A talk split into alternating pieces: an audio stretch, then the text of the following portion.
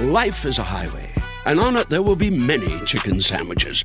But there's only one McCrispy, so go ahead and hit the turn signal if you know about this juicy gem of a detour.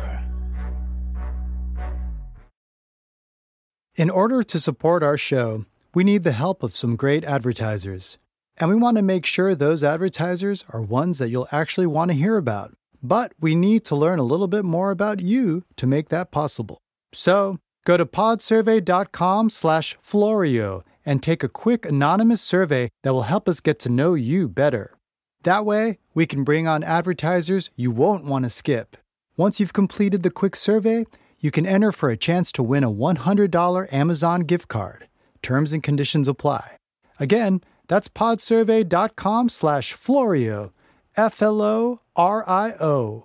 Thanks for your help. Did somebody name the text chain group? Is there a name for it? RBs. It's RBs. It's called RBs. It's called RBs. Okay. Yeah. Rich, I'm wondering if anyone have a green bubble on the text chat? Oh, yeah. Androids? Yeah. Anybody screw it up by not having an iPhone? Nah. Would you have kicked that person off the chat? Would you kick him off the text chat? Hey, we would have had to. I would call him. So.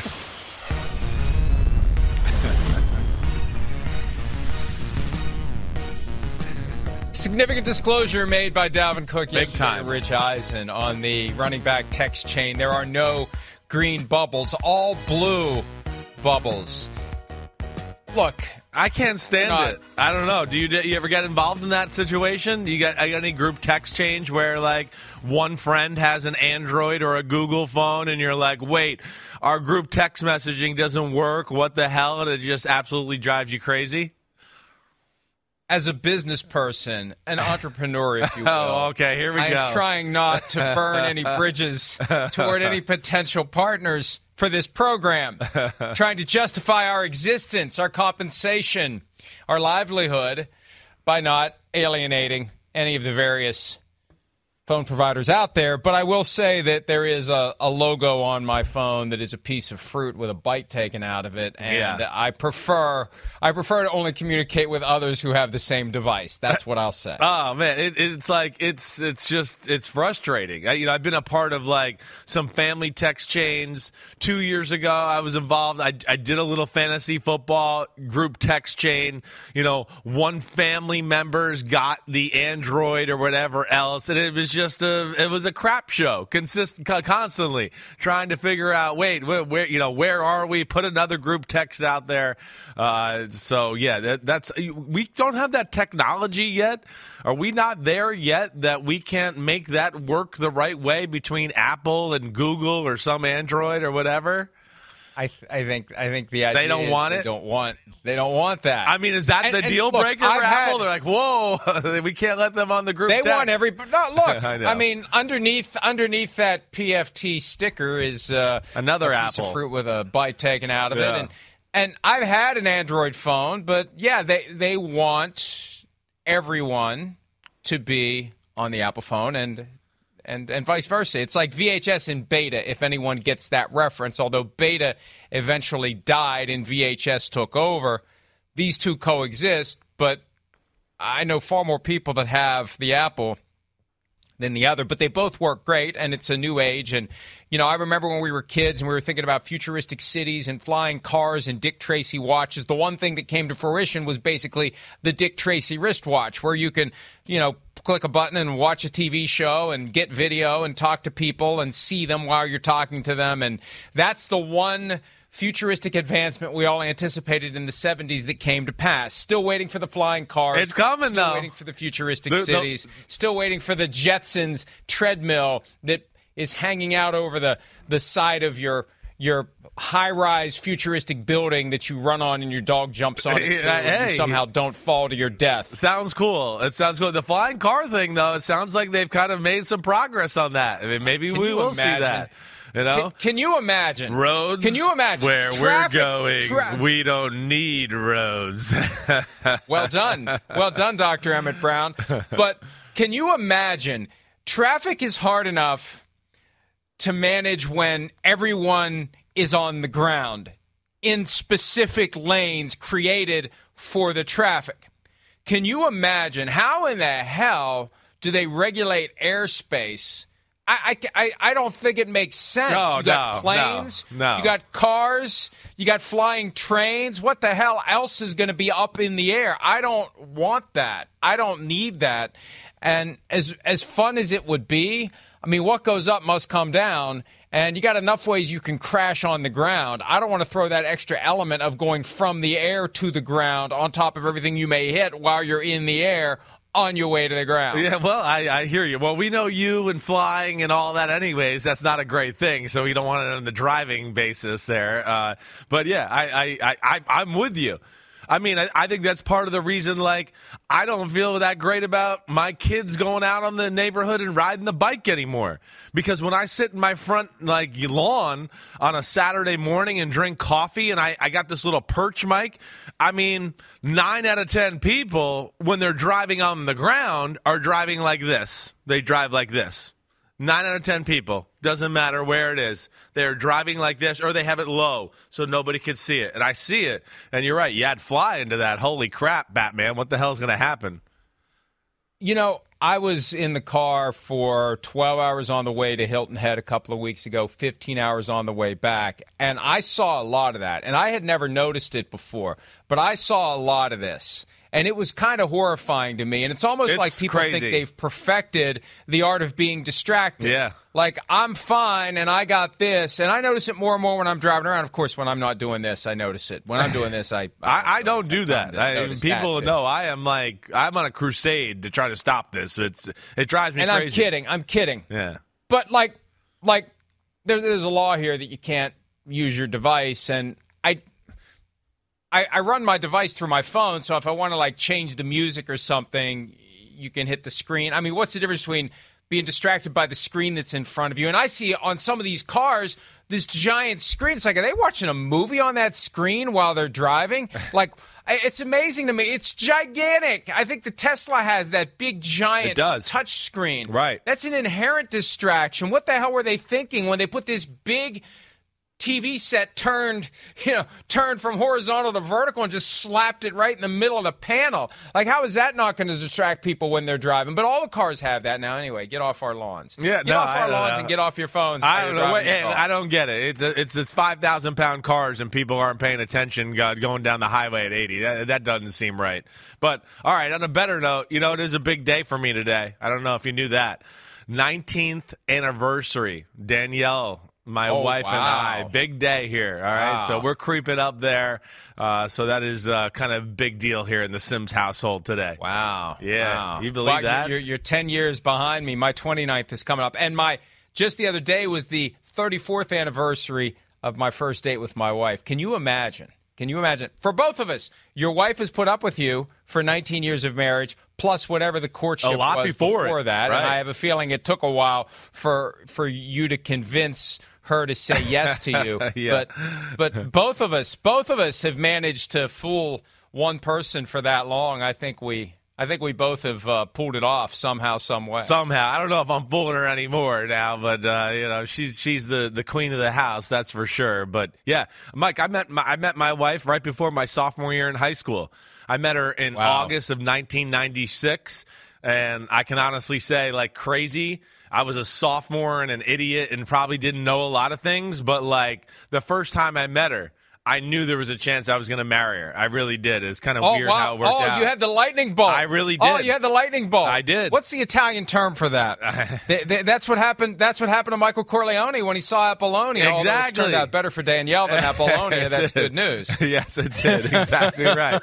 Right. Although you live, I mean, she's from New Jersey. It is on the bingo card of possibilities. Yeah, you never know, right? You never know. It's going to end up like Apollonia. Where we grew up, that's right. You never know. You might not wake up. You might be sleeping with the fishes one morning. You got to watch out. Yeah. Wow. Big day. So how long between meeting her and dating her? What was the lag before it finally happened? It actually, 8 years. It wasn't that bad. Sophomore year in high school, I met her in 96. We got married in 2004, right before my second year in the NFL. Got married like right before training camp, you know, did one of those type of weddings, had a few days before it started, and then, you know, ran back to Tampa, and we started our life together there and got into training camp, and John Gruden was yelling at me a few days later. And then that started, of course, the, you know, we couldn't take the honeymoon, and then we went to Italy after the season, and then John Gruden called my phone, what are you doing? Are you canoeing back from Italy? When the hell are you going to be here? So that was the start of that whole charade. I can just hear that jerk saying it, too, right? Yeah. We need to get Frank Caliendo to cut that phone call. Oh, seriously. Because I can hear him. I can't do it, but I can hear Gruden saying that. And by the way, it is the Colpo di Fulmini, the thunderbolt, as the Italians call it, that struck you in August of 1996. So that's pretty good. Yeah. That's pretty good. So she had 8 years to come to her senses, and she didn't. Yes. Yeah, she had her chances. She did, but I sucked her back in. Okay, so all right, so if you remember, because it's been a long time ago, and you're getting older, right?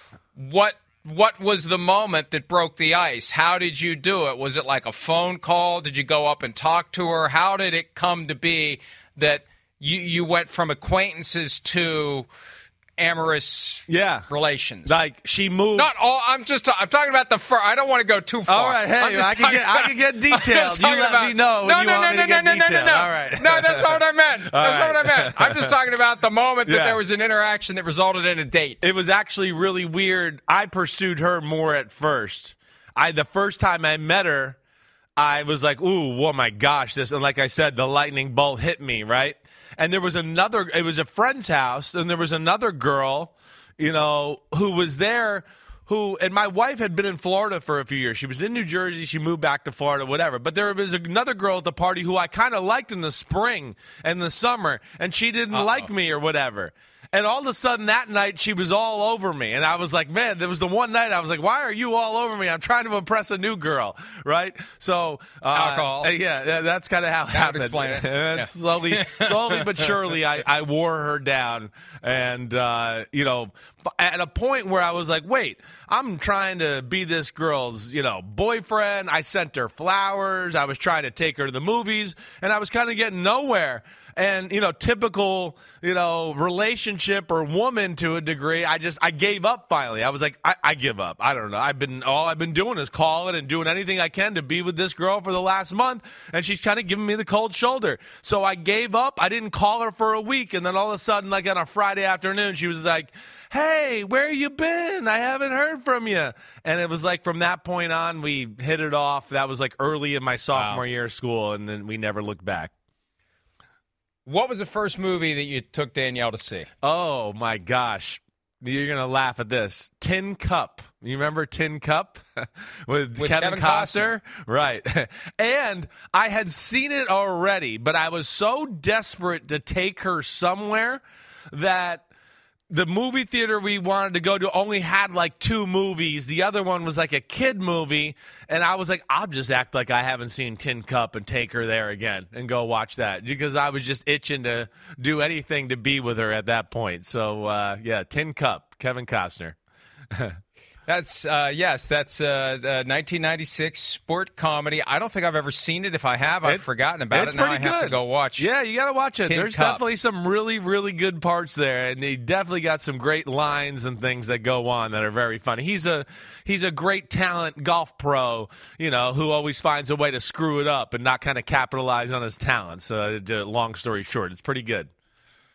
Kevin Costner, Rene Russo, and Don Johnson also in Tin Cup, riding that Miami Vice wave as long as he possibly could and still is. So, wow, that was almost 96. Well, my son was born in September of 96, so it's almost 27 years ago that you had your first date. 8 years later, you finally wore her down. And it's funny to hear you tell that story, though, about being sophomore in high school. I got a nephew that is that age, turned 16 in March, and he's got a girlfriend now and brought her over one day last week, and they swam in the pool and they hung out the patio, and I said to him when he told me he had this girlfriend, I said, well, you know, how did this happen? Like how did it? And he's like, what do you mean? It's like, well, like, where did you meet her? And He said, like, it was at a baseball game. And I said, well, who approached whom? How did he said, I walked up to her and I said, I think you're cute. And it's like, well, that's far more direct than I ever would have been.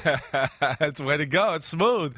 You say that right there. And a lot of guys don't even have the guts to come up to a girl and say that. So no, God, no. Yeah. I mean, I did after about 5 beers, right, which always made for a great presentation. But it's encouraging that in the age of everybody always in this thing, that's right, that there was actually a face-to-face interaction, not a text message. Yes.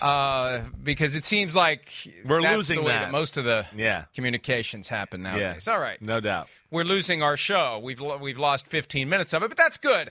Happy anniversary to you and Danielle. Thank Condolences you. To Danielle, but at least it turned out better for her than it did for Apollonia. So, that's right. I don't know. Maybe if Apollonia knew 19 years with you versus the quick, brief marriage with Michael, she may have just stuck with. What's crazy is, as you're saying this and all this, and I don't want to get too, it's hilarious and you're bringing this up, the girl's house I met her at had a lot of those backstories, that's I don't want to get too deep into it, but it had a lot of those backstories there, very similar to The Godfather or The Sopranos or all that. And so it's funny you kind of brought that up and made that connection. Well, and we have filibustered long enough to bust into some breaking news. Yeah, apparently. Baby. And I have to trust Pete when he tells us this, because I don't know who's reporting it. I don't know who the source is. I'm sorry, Pete. This comes from NFL Media.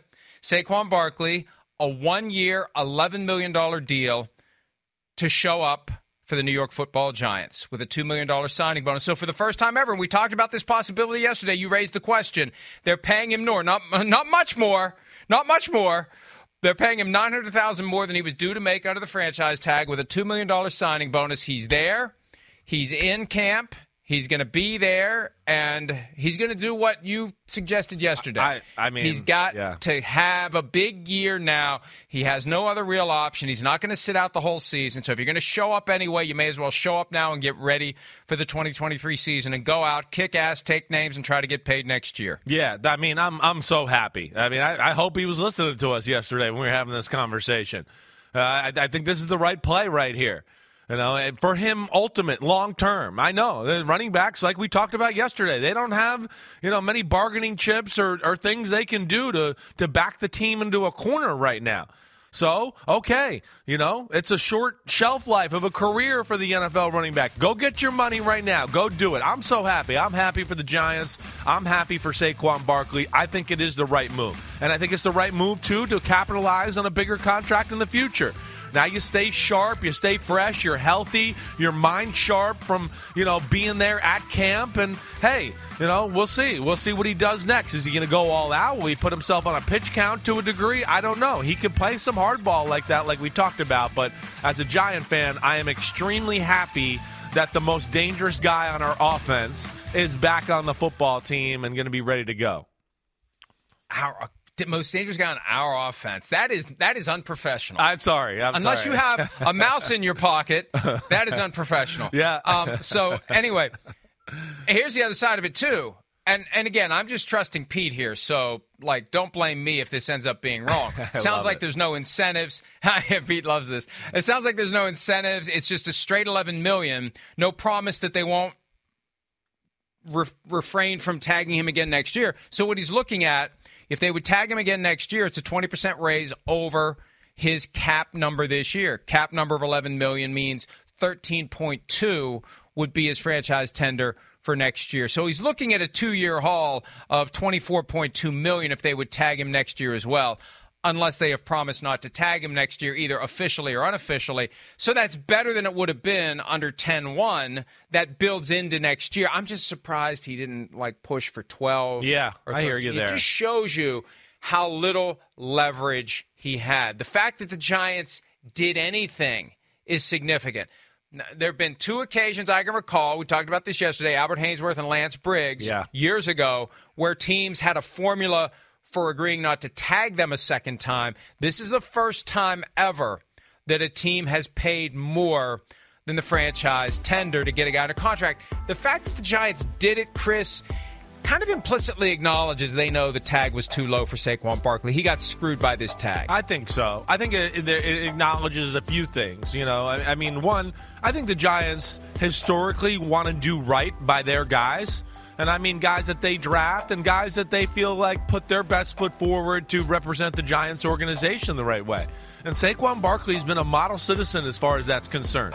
So, you know, I think that's where there was probably a little bit of a soft spot in their heart to get this done. And a little bit like we talked about. Again, the Giants got in the playoffs last year. I don't think you and I are sitting here ready to go, oh, definitely Giants are back in the playoffs. No doubt about it, right? We know there's still, hey, there's going to be a little bit more of a bullseye on their back this year, certainly. You know, their new scheme and how they play is not going to catch people by surprise. They need Saquon Barkley. He's like one of those guys we talk about. He can go above and beyond the playbook. He can do things that are just extraordinary. So I think that's, you know, a few of those things probably played in their mind to finally get this done. And we're reacting to this information as it all is happening. So it's not 11 million. It's up to 11 million, which is a huge difference. There is incentives. Only 900,000 in incentives. So it's still 10-1 on the way in the door. All the Giants did was dangle a $900,000 carrot. And I look at it this way. If you're going to dangle a carrot, make it bigger than $900,000. It just shows you that there is no leverage for Saquon Barkley. There was no leverage because your only play at this point for you as an individual, not collectively, at the running back position. There's two ways to look at this. Leverage for all running backs, leverage for one running back. The best leverage for Saquon Barkley right now is to go have the best year possible because, and this all goes back to that stupid-ass rule that cuts off negotiations on a long-term deal the middle of July, anything he does to build leverage is meaningless because the Giants can't give him a long-term contract. They can't cry uncle. They're crying uncle, but there's nothing they can do about it. They can't give him what he wanted. So the only way he gets what he wanted, and remember, point that I made yesterday, and this would be very controversial and it would upset you and the mouse in your pocket if it happens. They get to the playoffs. Yeah. The window opens on negotiations for a long-term contract. And that day, Saquon Barkley says to the Giants, okay, I want my long-term contract now, or you play your damn playoff games without me. Would not be popular, would be hard for him to do, be hard for him to reconcile for himself to not go reap the benefits of playing a full successful season. But especially for running back, Chris, with each additional game, there's that risk. Torn ACL, broken ankle. It happened to Tony Pollard. Exactly. That's what I was just about to say. Exactly. I'm not going to be mad at him if he does that. I know. I hope you and I, if he wants to play hardball throughout the season, I think we'll both be there to support him. You know, like we talked about yesterday, he gets to 20 carries. He's been beat up. He wants to go, hey, nope, my shoulder's a little sore. It's been 20 today. Sorry.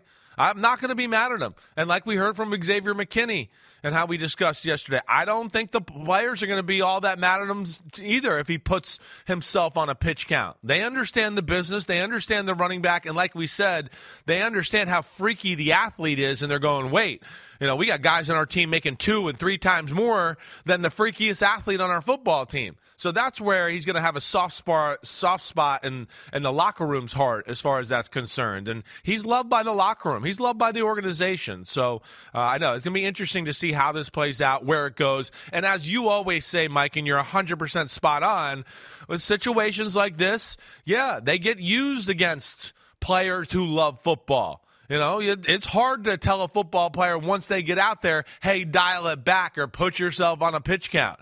You know, football players for a reason. They're psycho. They've got, you know, testosterone and want to macho and show everybody what they got and prove the world wrong. And that's sometimes where, you know, it can lead football players down the wrong path there. It's one of the reasons why work stoppages don't work in the NFL. Back when your dad was playing in 1987, they went on strike. It's a combination of you're not getting paid and you're not getting to do the thing that you love to do. And it's both that motivate players to go cross the picket line, end the strike, come in and sign a franchise tender that has a meaningless big picture, $900,000 in available incentives. So the whole thing is a little confusing, but it really isn't because there was nothing else Saquon Barkley could do. And he can count the fact that he gets an extra $900,000, technically $909,000, in incentives as a win, because he got something out of the Giants at a time when they had to give him nothing. There was nothing. They just were going to sit back and cross their arms and wait for him to show up, and he was. That's his victory in all of this, because it looks like a lot of huffing and puffing and no blowing of the house down. The reality is, and you know, the folks that were on that running back Zoom call on Saturday night got the clear impression, one, Josh Jacobs isn't showing up for the Raiders anytime soon, and two, Saquon is showing up for the Giants. So if he's going anyway, anything he gets on top of what that $10.1 million franchise tender offered is a victory. Yeah. Now, there are multiple reports that there is no provision about next year's tag. So, again, they can do it in 2024 to be 120% of whatever he ends up earning this year. And those incentives would go into the total calculation, so he could get up to 13.2 next year under the franchise tag. That was part of his frustration, though. That was articulated during the call. If I go out and have 2,300 yards, they just tag me again. Yeah. They just, whatever I do this year, they just say, hey, I'll tag you again. And we knew this. Look, I was talking to somebody about this last night. It's amazing that this is all of a sudden perceived as a new problem. It's been around for 15 years. Definitely. And this specific wrinkle for Saquon Barkley happened the moment that they did the new CBA with a minimum of 3 years until you can sign a new contract, the fifth-year option for first-round picks, and the availability of the tags. From a team perspective, and I'm not trying to piss off the running backs by saying this, but you look at it from the team's perspective, why would you not? If you take a running back in round one, especially the bottom of round one, because you still get the fifth-year option. 5 years, tag once, tag twice, that's 7 years, and then do it all over again. Yeah.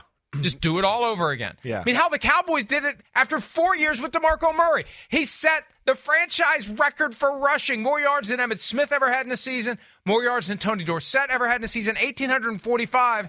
4 years in, and they said, see you later. Yeah, it's not fair. That's what this system creates. Right. You're right. That's what the system creates. It's the way it's set up right now. I'm not mad at the organizations, but it's something that's got to be addressed by, you know, the NFLPA and the next CBA and all that.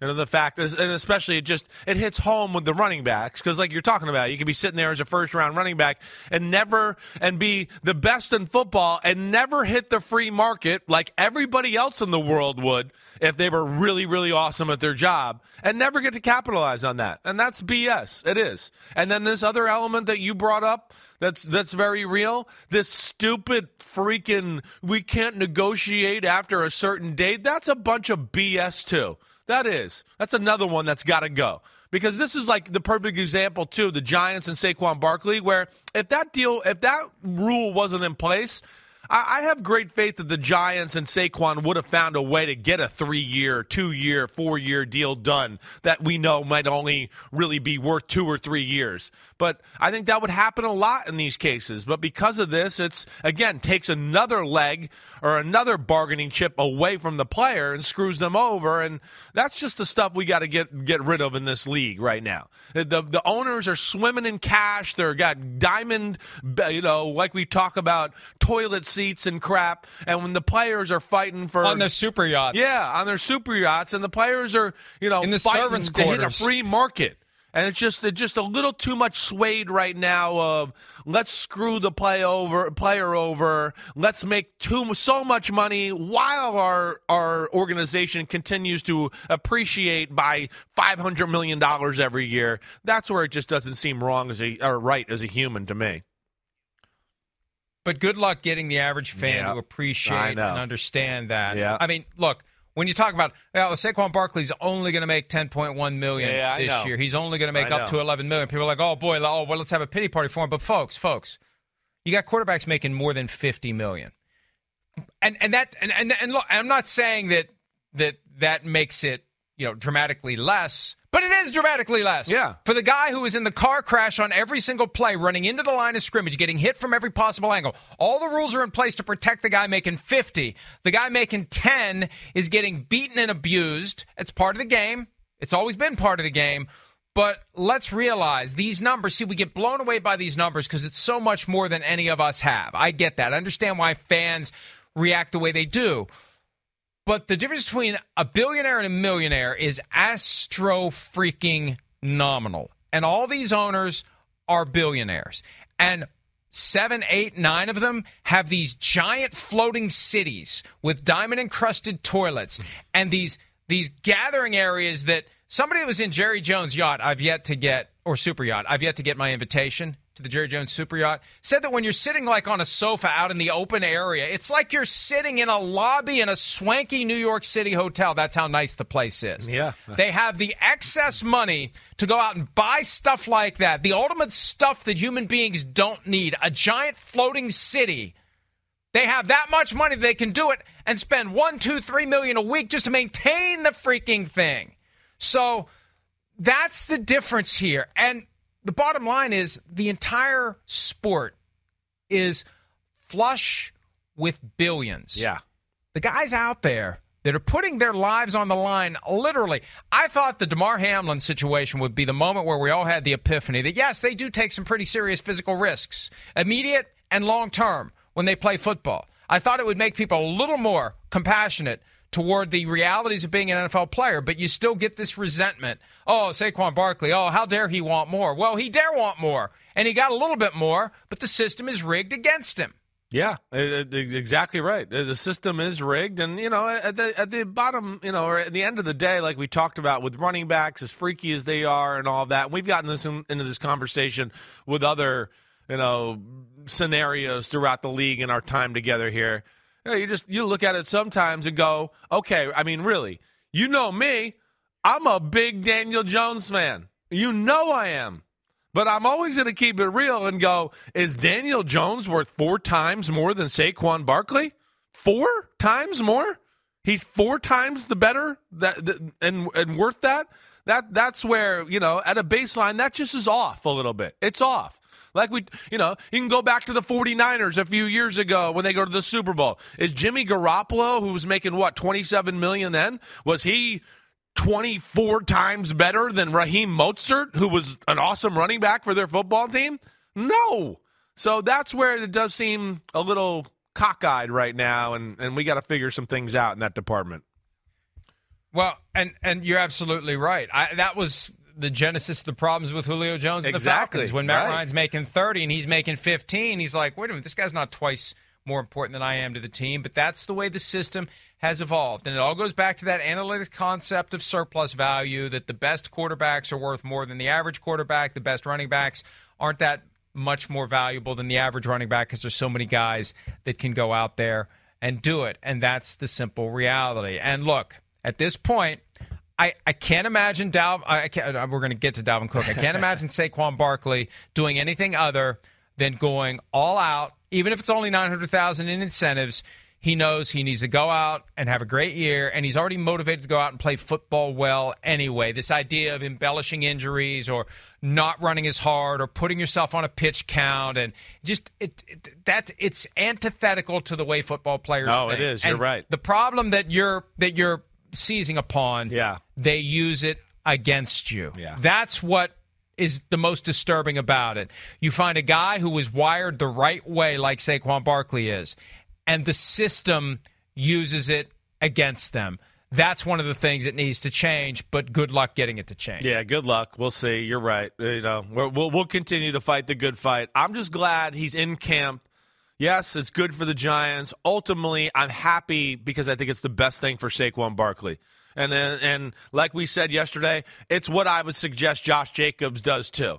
I don't think he's doing himself any good by don't make yourself, you know, what do I want to say, the example, the poster child, to screw yourself over to get everybody else more money. That's what I'd say to Josh Jacobs. I like him. We've been around him a few times. I got too much respect for him and know how good of a guy he is.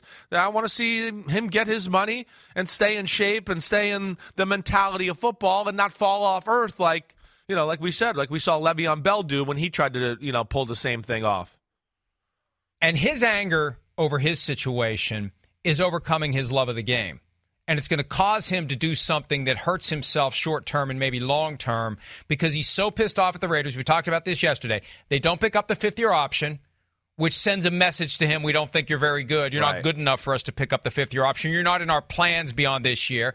Then he goes out, busts his ass, proves himself, earns a C on his jersey, opens eyes about how great he is to that team, and then they just tag him instead of giving him a long-term contract. So he is pissed, and he's acting on it. The report yesterday was he's left Las Vegas, and he doesn't intend to return anytime soon. And he's going to undermine his own personal interests because his interest of acting on his anger has overcome his interest of playing football, being productive, laying the foundation for next year. And that's fine. That's his decision. But the Raiders pissed him off more, Chris, than the Giants pissed off Saquon Barkley. Yeah, I think so. With Saquon, he still had the, you know, I think you could swallow that pill a little easier because he just came off an ACL injury and he wasn't quite himself. Right, and so there was some things here that are at play. Yeah, I could see Josh Jacobs being a little more disgruntled in his situation and how it played out. And of course, it's, you know, it's a new coaching regime like we talked about there with the Raiders, who are come from a place where, yeah, it was a platoon of running backs. So yeah, there was a few things that were at play there that I think, you know, would make Josh Jacobs more angry than Saquon Barkley. And you know, to the extent that players at other positions would like to help running backs, or players would just like to help each other. Yeah. You want to build some leverage against the system that is screwing you. Here's exactly what should have happened with the New York Giants. You've got Saquon Barkley and Daniel Jones both heading to market in the same cycle because they bet against Daniel Jones last year by not picking up his fifth-year option. So Barkley and Jones careening toward the open market. What they should have done, what their agents should have done, they should have come together and said collectively to the Giants, neither of us is signing. You're going to have to pick one of us to tag, and the other one is leaving or hitting the market, and you're going to have to pay him in competition with the other teams. See, the teams don't want to compete with the other teams. They don't want to have to match what someone else is willing to pay their guy. They want to dictate the terms to the guy with no alternative. So what Jones and Barkley should have done, and this is a lesson to teammates in the future, when two or more are coming to the market at the same time and you only got one tag to use, and they like to divide and conquer. Let's sign one and tag the other. They were going to sign Barkley and tag Jones. Well, Barkley didn't take the offer. They said, fine, sorry, Saquon, sucks for you. We're going to sign Jones and tag you. If they both would have been joined at the hip and said, hey, Giants, neither of us are signing, you got to pick one. If you're willing to take that selfless risk that you're going to be the one who gets tagged, the other guy goes to the market. And that's one way, one very real way to fight back against this system that is screwing the running backs and really all players. Yeah. Because Jones could have gotten to the market. Maybe they would have tagged Saquon and let him hit the market. Who knows how it would have played out. Yeah, no, I don't, you know, I think you're onto something there. You know, maybe some tandem forces by the players, you know. This could be a thing, a new way to bargain. Yeah, join up a little bit when you got two marquee players. Or when you have a marquee player maybe that you know that they got to have, like with Daniel Jones, you know, maybe more situations where next time around a guy like Daniel Jones, he can go, you know what, you're going to have to franchise me for right now because I'm not signing anything until you sign Saquon. And then we'll talk about, you know, long-term contract. Because the quarterback, of course, we know is more times than not going to get paid, going to get taken care of. But, yeah, I hear what you're saying. There might have to be a little bit more conversations between players and agents as far as game planning, what they want to do. And maybe that's the way that the players can fight back against the system and how it's currently, you know, set up right now. That was one of the big points made on Saturday night in the running back Zoom. Now, look, the union is always inclined to blame the agents, and the agents are inclined to blame the union. There's just some toxicity there that needs to be cleared out. But the union wants the agents to do a better job of collaborating and colluding. It's okay for the players and the agents to collude. Yeah. It's not okay for the teams to do it. That's another way that you can push back against a system that is rigged against the players. The agents and the players can come up with collective action. They can come up with joint strategies that they can use. They can communicate more about the offers they're making and the offers they're rejecting and the offers they're accepting. But there's so much competition among the agents that it's hard to get the agents to work with other agents because they view themselves as mortal enemies. I mean, they hate each other, you know, because the whole thing is about trying to recruit this next crop of guys coming in to the draft, trying to steal clients from each other. I'm amazed, and it's died down in recent years. There was a time where I was shocked that, you know, one agent hadn't killed another agent or hired someone to kill him. And I'm not saying that facetiously. It was so poisonous. I thought one of these days somebody's getting whacked over this. That's how much they hate each other. All right, somebody's going to get blown up in their car. We're going Sicily. Full circle. That's how we started the show with Mafia Talk. We're going to end it with end the segment with Mafia Monday, Talk. Monday, Tuesday, Thursday, Wednesday, Friday, Saturday, Sunday. Yeah, so. I know. Yeah, but I hear you. It is. It's a competitive market, and you're right. You're saying it right. And you know, agents, they want to one up the other agent on a deal, or ooh, I got this connection with this team. And I'm going to look good, and I don't care about what you got to do over there. But, you know, maybe they'll have to start rethinking it, too, to capitalize, especially with the marquee players and the marquee agents. I think that's where those are the guys, again, that I think can make the most headway here and really help the rest of the league out. Is if they play hardball, it'll filter down to the rest of the locker room.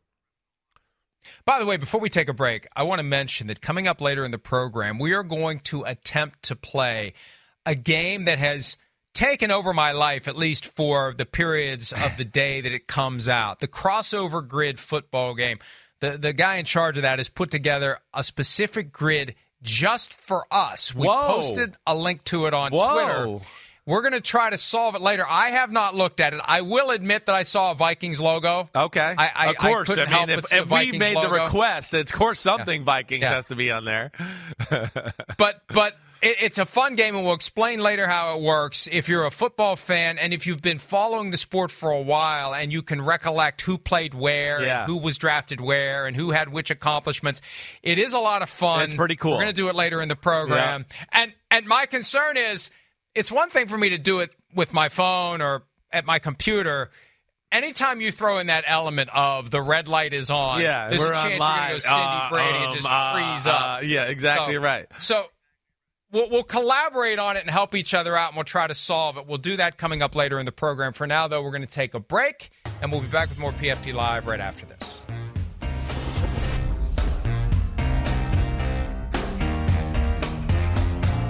For the world's greatest athletes.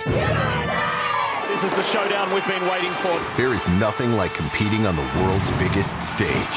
It's a world record again! Goal for the United States! Unbelievable! And when that stage is Paris, anything can happen. I have never seen anything like this! How about that? An Olympics unlike any other. What a performance! The Paris Olympics. This summer on NBC and streaming on Peacock. Buy me a necklace like that. Get me a damn PFT chain. No. Okay? And I'll wear it. All right? I'm your buddy. Isn't it time? You're the one with all the money. You buy me the chain and make me feel good. Come on. I can get behind that chain because I did not see any diamonds. I saw no sparkles on that. I'm happy gold, to get though. You. A lot of gold. A green plastic that looks like emerald. I'm a big believer in some sage advice that Chad Johnson gave to all players years ago. And it really does make sense.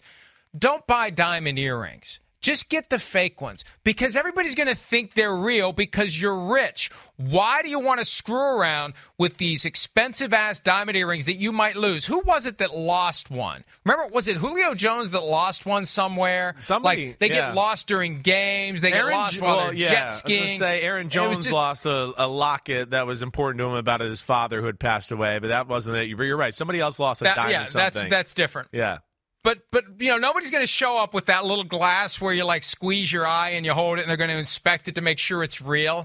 that little magnet. Isn't that weird? Like, you've got this little portable microscope that just kind of fits in your eye socket and you squeeze down on it. No one's going to do that. Yeah, but to make sure that you actually have football a real diamond earring like and not cubic zirconia. No, they're going to be walking around going, I'm a fugazi. I'm wearing fugazi diamonds over here. I'm not real deal. You can't tell. Yeah. They look the same. I don't know. I think one's carrying around that little monocle microscope. You can tell a little bit because I have been privy to this. I did have some players through the years that, you know, went down this way of, you know, cubic zirconium, whatever, right? That was what guys, the fake diamonds. But if you see cubic zirconium next to some guy, let's say, who's on the team who is making $20 million a year and he's got real big diamonds, trust me, you can tell when you see them next to each other. You're going to go, damn, that one's blinging and shiny and everything, and that thing looks dull. What the hell is up with that? That's when it gets seen. But you're right. Other than that, like when you can compare it, you know, most people are not going to know, and they're going to assume, you know, a pro athlete's wearing real diamonds. I'm now very curious what that thing is called. I have found on Google, I don't know how to pronounce it. I don't know which vowel is pronounced and which one is silent, but it's L-O-U-P-E. And for $3.99, are you kidding me? You can get 2X, 3X, 5X, 10X, and 7X, $3.99 for all of them. That must not be high quality. But it's called L-O-U-P-E, the little one-eyed microscope that you use to look and see whether or not a diamond is fugazi. What do you think that chain costs? Just real quick. What do you think? Ballpark guess. What do you think Sauce Gardner spent on that? No. Isn't it hilarious that Sauce Gardner's buying whatever it is, it was the richest guy on the football team and jewelry? It's hilarious. The guy's making $50 million a year, and you're going to buy him the jewelry? That makes no sense whatsoever. Whatever it was too much. Hopefully he got it for free or at least at a big discount because they're publicizing the whole thing. But that looks like something that was probably $75,000 or $100,000. I don't know. Is that right? Or is it more than that? I think so. It might be more than that. It might be more than that. I don't know. But I would say, yes, it's north of $100,000. I would say that. Unless he took Chad Johnson's advice and it's all cubic zirconia. He's tricking Rodgers. That would be awesome. That would be awesome if it's just glue. That would be great. Okay. Eventually there may be another chain that Sauce Gardner is putting around the neck of a new teammate. Dalvin Cook in play for the Jets, in play for the Dolphins, in play for the Patriots, in play for who knows who else. But of the teams in the AFC East, the Bills never get mentioned. And even after the Nyheim Hines injury, and it turned out he was in a jet ski accident of all things that caused him to suffer the torn ACL. Dalvin Cook was on with Rich Eisen yesterday, and Eisen asked whether or not the Bills are a possibility, given that Hines is likely out for the year. That'd be exciting. That'd be exciting for me and my family. It would. You know, the whole thing about, you know, when they brought the whole thing up for me and my brother playing together, it was just about me not being in his way. I want my brother to go tear the league up, which he is, because he's prepared for it. And I don't want to be the one being in his way of stopping him from doing it. So, like, that was the whole thing. But, like, you know, they down the back, so it's not out the picture for me to go, you know, go play there with him.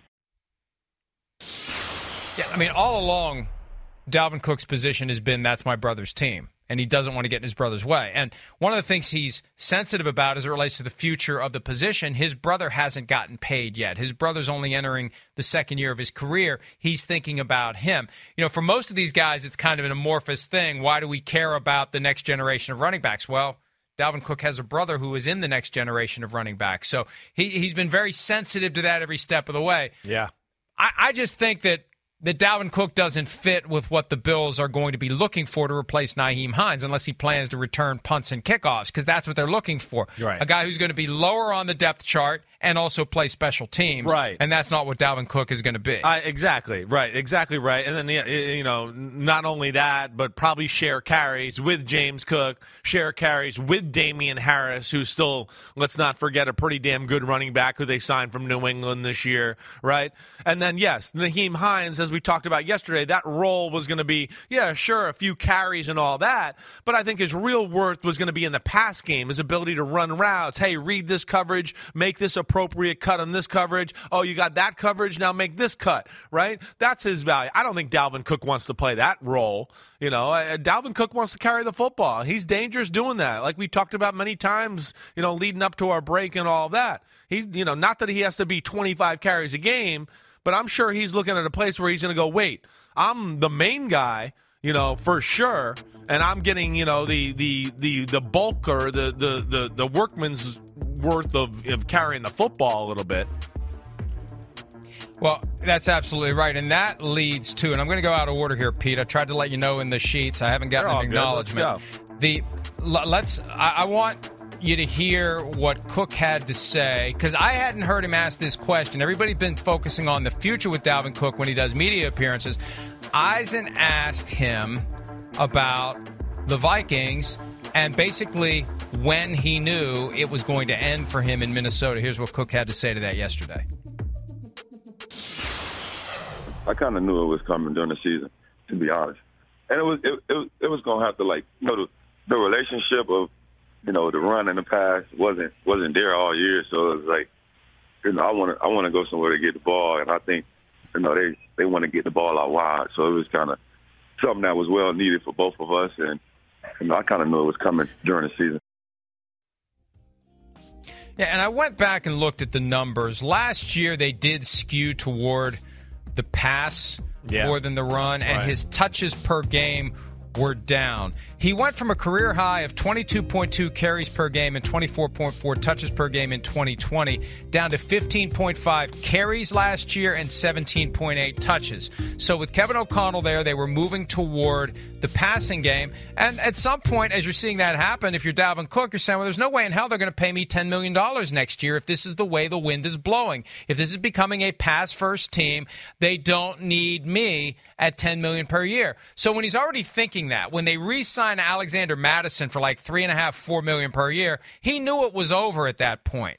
If he didn't already know it 100%, when they pay Alexander Madison a bargain basement amount relative to you know, high-end veteran tailbacks, that's when the $10 million is going to get ripped up at some point for Dalvin Cook. Yeah, I'm sure. Hey, listen, Dalvin Cook, he seems to have a pretty good feel for this league and how it works, and he's pretty smart when it comes that way. I'm sure he saw the writing on the wall, let alone, you know, I think we both know, and I've heard from people around the NFL, that I think there was some discontent or disgruntled Vikings, you know, people in the organization that he didn't handle his shoulder situation 2 years ago better and all of that. So I'm sure there was enough signals there that he realized it. And yes, they definitely swayed towards the passing game and all that. I think this is what's encouraging to me, Mike, when I hear those comments, and, you know, hearing him saying is always different than reading them. It's just like the thing I'm encouraged is he still wants to be the bell cow. He still wants to be, you know, he's not looking to go like, oh, let me go somewhere and like spread out the carries. He wants the ball. He still wants to be the main guy like we were talking about and do 20, 22 carries, 25 carries a game. And I think that's encouraging. I mean, we know he's still got some juice left in the tank. That is for sure. He might not be what he was 3 or 4 years ago, but damn, he's still good and dangerous and can go to the house from anywhere like we've talked about. And see, he was asked that next question by Rich Eisen. What is the right system for you if you're looking for a system different than Minnesota? And he meandered a little bit because I don't think he wants to burn any bridges. He doesn't want to foreclose any potential opportunities. He wants to go to a place where he can help them win and also run the ball. But I look, this is part of the reality of being an older running back. And I think this is the positive side of teams going with a committee approach, especially if you're older and you've got some wear and tear. It's better to extend your career. Like, if I can make $8 million for one more year and go get thrown into the meat grinder, go through the car crashes every week and have nothing left on the back end, isn't it better to make $3 or $4 million for 3 years or 4 years playing a complimentary role and not getting the crap beat out of me every week and having fewer touches, having fewer injuries, having a longer overall career in the NFL, even if I'm not being paid as much right now? It's all a question of how bright you want that candle to burn. Yeah. Do you want it to just flash or do you want it to simmer? And I think that, and that's been a reality. Now, I remember asking free agents and incoming draft picks. Like how, as at running back, what would you rather do? Do you want to be that guy that gets the ball 25 times a game, or would you rather split it up knowing you could play a lot longer if you're never the guy that is just had the crap beat out of you week in and week out? Yeah, it's a tough one. You know, it is. You're right. I mean, yeah, you want to be the guy and be the man, and yeah, then that candle will burn out a little quicker. But, of course, that's the chance you have maybe to make it that huge payday. Your other way around, you're talking to right. You got a chance to be, you know, hang around the league a little bit more and collect some lower paychecks a little more consistently. But there's risk in that, too, as we know, because there's times where, it's only $3.5 or $4 million, but it's year 10 and he's a running back, and, okay, let's just get the younger guy in there, too. So there's risks either way. It's a tough one. I will say this. I mean, yeah, I don't know if you want to go somewhere and be 25 carries a game. Dalvin Cook, when I look at it, a situation like the Miami Dolphins would be perfect, right? Where they do have some other running backs, but he'll clearly be the guy. They're going to play a style of football that's not going to be, let's get three tight ends in here, and we're all going to play in the box and just run downhill old school, right? They're not going to play that. It's going to be a wide-open game that fits him. Oh, Tyreek Waddle. Oh, there's this. And then, here's up the middle. They're worried about all the screens and the pass plays. Now you got this room, Dalvin Cook.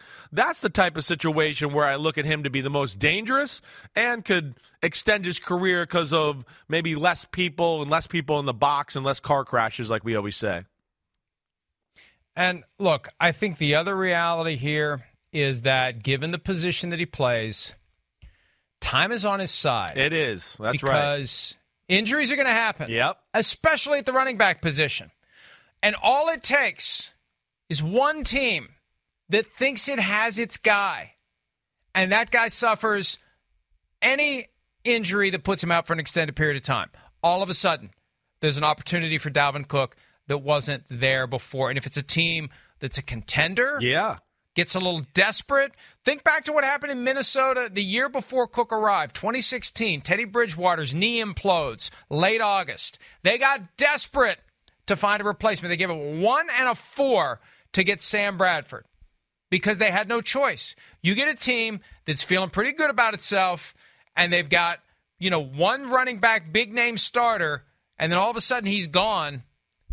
That's when the money may be there for Dalvin Cook. I think that's right. At this point, it makes sense to wait because this is how you use the fact that running back position is injury-prone to your advantage. You wait for someone to get injured. It's one thing to wait for a quarterback to get injured because when's that going to happen? They got the red jersey on, and they're not playing in the preseason anyway. The starters aren't, at least on the smart teams they're not.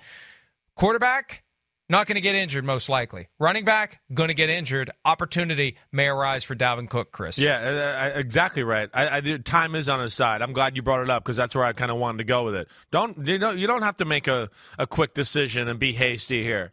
You know, running back, first off, is probably the easiest position to change teams or systems in all of football. Once you learn, hey, wait, they call this hole the 4-hole, this one the 5-hole, you learn a little nuances in the pass protection. A lot of things are similar for the running back in that world. So he doesn't need to be like, oh, no, I need to get somewhere and figure out the offense. And like you're saying, too, use it to your advantage. You know, I can think of two situations right off the bat here where it could go a little crazy or hairy, and Dalvin Cook could end up getting, what he wants here, or a situation. What if, hey, let's look at the Dallas Cowboys. What are the Dallas Cowboys? Don't name names. Don't jinx. Don't put the Malocchio on anyone. Well, no. I've tried to avoid mentioning names. All right. Well, this guy's already got a little issue. But what if you're the Dallas Cowboys? They're looking at themselves going, they're in the Super Bowl window. They get here mid-August, late August. Tony Pollard ain't going to be ready. It just doesn't look good. He's not going to be ready for maybe an extended period into the regular season before